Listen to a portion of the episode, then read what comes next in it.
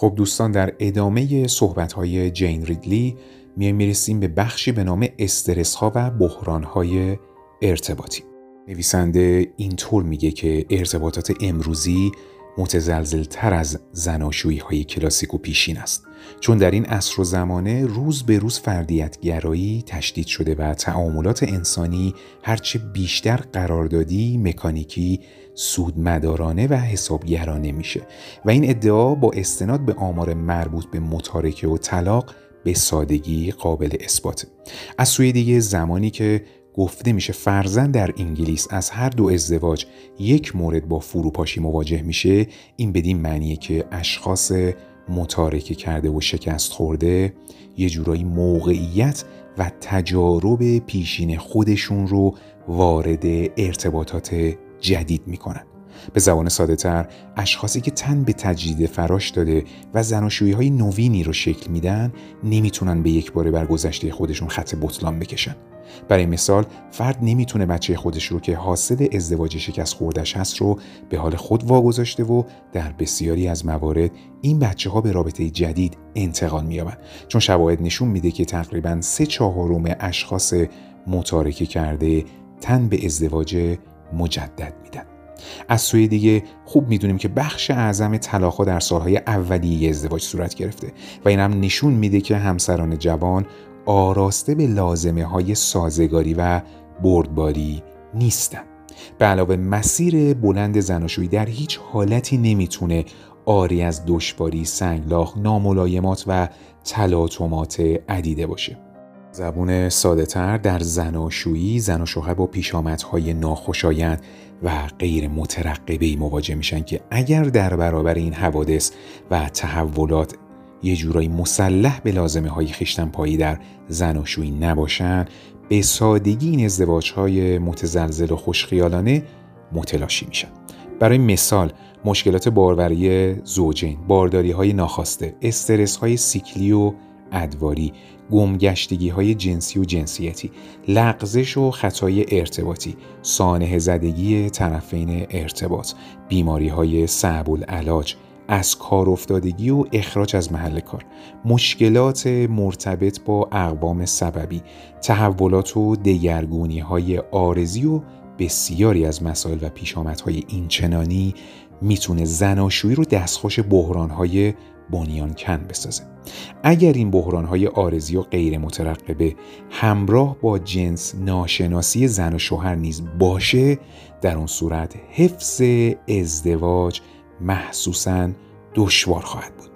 از اونجایی که گنجاندن همه این مسائل و مشکلات زناشویی در این کتاب هم بالاخره یه جورایی ناممکنه به همین علت چاره جز این نداریم که در این رابطه بر روی مسائل مهمتر و پربازده تری انگوش بذاریم تا توجه خانواده باوران رو به راهکارهای گره گشایانه جلب بکنیم و بدین واسطه هرچه بیشتر خوانندگان را آراسته به هنر پیشبرانه ارتباطی بسازیم. خب برسیم به دوره بحرانی آشنایی های اولیه.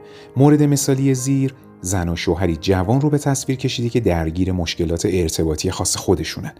چون اولا مرد شناخت درستی از کیفیت جنسی خود نداره و در ثانی زن نیز در سنین جوانی و خامی آبستن شده و در عین حال پاسخهای جنسی این زن و شوهر نیز دوران آزمایشی و ابتدایی خودش رو پشت سر گذاشته و مجموعه این شرایط سبب شده که اطلاق واژه بحران به این دوره زناشویی از هر حیث اقلانی و توجیه پذیر باشه. به هر شکل جهت خیشتنپایی از نظر گذراندن مصدار زیر حالا یه جورایی می‌تونه برای ما برای البته دائما نویسنده عنوان می‌کنه برای افراد خانواده باور. این مثال ها می‌تونه سودمند باشه. حالا بیایم نگاه کنیم ببینیم مثال به چه صورته. داگلاس و دایان. هر جفتشون 20 سال داشته و دوران آشنایی های اولیه و نامزدیشون تنها 9 ماه طول کشیده که پس از این مدت به رابطهشون صورت قانونی داده و با یکدیگه ازدواج کردن. شواهد اولیه نشون میده که این زوج از هر حیث بی تجربه و ناگاه بوده و بی تجربگی جنسی این زوج آشکارا محسوسه. به هر شکل این زوج پیش از ازدواج نزدیکی های دخولی نداشته و قرار بر این بوده که مقاربت پس از ازدواج صورت بپذیره. باری دیر زمانی از زندگی مشترک این زوج جوان نمیگذره که در یک چشم برهم زدن دایان باردار شده و پس از بارداری قلبا تمایلی به نزدیکی های جنسی نداره چون بر این باوره که مقاربت سبب آسیب دیدن جنین میشه. با این وجود داگلاس به هیچ وجه قطع رابطه جنسی رو نمیپذیره و زن یه جوری از استرار و استیصال گاهگاهی در برابر این خواسته شوهرش تسلیم میشه. مرد نیز دقدقه بارداری زنش رو البته داره و بر این پنداره که هرچقدر زودتر به ارگاسم و تخلیه اسپرم دست پیدا کنه احتمال آسیب دیدن جنین کمتر میشه. لذا به همین علت تلاش می‌کنه که ارگاسم دخولیش سریع الحصول باشه. و اینگونه بود که به تدریج مرد درگیر اختلال جنسی انزال زود هنگام میشه. و چون در جریان مقاربت زن تحریکات کافی منجر شونده به ارگاسم و اوج لذت جنسی رو تجربه نمی‌کنه به همین علت روز به روز بر سرخوردگی و دلزدگی زن از این نوع رابطه افزوده میشه و حد المقدور از تندر دادن به خواسته های شوهرش پرهیز می‌کنه. خب پیش از اون که نگاه نافذتری به این مورد مثالی بندازیم در اینجا لازم می‌بینیم که این نکته بسیار مهم رو یادآور بشیم که اساسا ماها بلکه سالهای اولیه زناشویی فی نفسه یک نوع دوره بحرانی تلقی میشه. چون به بسیاری از طلاقها در این مقطع زمانی یه جورایی واقع میشه. به ویژه اگر زن و شوهر جوان باشن. خوشبختانه زوج مثالی ما با مراجعه به متخصصین مربوطه تونسته که از طریق بینشیابی و آگاهی بر مشکلات این دوره بحرانی خودش چیره بشه.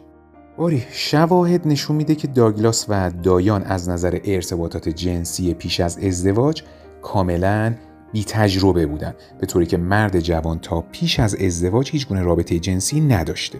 به علاوه در این مقطع سنی معمولا مردان در اوج التهاب و آتش جنسی خودشون هستن و میل شدیدی به فرونشوندن این التهابات سرکش و آزارنده دارن.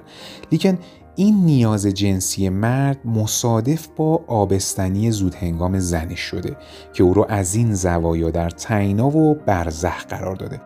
اون جنین در رحم زن در حال لانه گزینی بوده و از این زاویه زن درگیر دغدغه و تشویشه و از سوی دیگه اختلال جنسی شوهرش نیز او رو در آستانه دلزدگی و سرد مزاجی قرار داده. پس جهت غلبه بر مشکلات و بحرانهایی از این دست لازمه که زن و مرد در ابتدا توجهات خودشون رو معطوف به نیازهای جنسی و جنسیتی خودشون بنمایند. از این طریق از سایر مشکلات تعاملاتی خودشون کم می‌کنن برای مثال اگر این زن و شوهر جوان می‌دونستن که ترجیحات جنسی یکدیگر اشکال متفاوتی رو دارا هست در آن صورت تا این اندازه درگیر مشکلات ارتباطی نمی‌شدن. در ادامه نویسنده اینطور مطرح می‌کنه که گریز همسران از بحرانهای این چنینی باید به چه صورت باشه؟ چنانچه زوجهایی چون داگلاس و دایان جهت رفع مشکلات ارتباطی خودشون به یک مشاور و کارشناس مسائل زناشویی مراجعه کنند باید مسائل زیر رو مورد بحث و بررسی قرار بدن. یک. باید از زن و شوهر خواسته بشه که بدون هیچ گونه پرده پوشی و پنهانکاری با یکدیگر صحبت بکنن و دغدغه ها و ترجیحات جنسی خودشون رو به آگاهی یکدیگه برسونن. دو دایان باید بتونه استرابات آسیب محورانه خودش رو به گوش شوهرش برسونه. سوم از این زن و شوهر خواسته بشه که جهت درمان اختلال جنسی انزال زود هنگام از روش شروع و توقف استفاده کنند تا به تدریج کارکردهای جنسی مرد به حالت طبیعی خودش بازگرده. چهار. درمانگر باید از این زوج بخواد که دست کم برای چند هفته ارتباط جنسی دخولی خودش رو متوقف کرده و نیازهای جنسی خودش رو از طریق تحریکات دستی، اندامهای جنسی و غیره برطرف بسازه تا بدین واسطه بیاموزه که رفتارهای جنسی تنها به صورتهای سنتی یعنی مقاربتی نبوده و در بسیاری از موارد به ویژه در سنین میانسالی عملی کردن نزدیکی های دخولی برای مرد ناممکنه. ما حاصل کلام این که این زوج جوان دردمند توانستند با استفاده از دانش و راهکارهای مشکل گشایانه متخصص مسائل جنسی بر بحرانهای ارتباطی خیش در این دوران پرخطر چیره بشن و در عین حال برای اینکه دغدغه آسیب دیدگی احتمالی جنین نیز برطرف بشه از وضعیت های مقاربتی مناسب تری استفاده کردن. اما نکته مهمی که باید همواره آویزه گوشمون باشه اینه که از منظر پایداری و پایایی ازدواج سالهای اولیه زناشویی باید دوران بحرانی و پرخطر تلقی بشه. چون مشکلات سازگاری های کلی زن و شوهران معمولا در این مقطع زمانی محسوس تره پس اگر زن و شوهرها بتونن به سلامت از این مقطع بحرانی عبور کنن می‌تونن به تداوم زناشویی خودشون در آینده امیدوار باشن.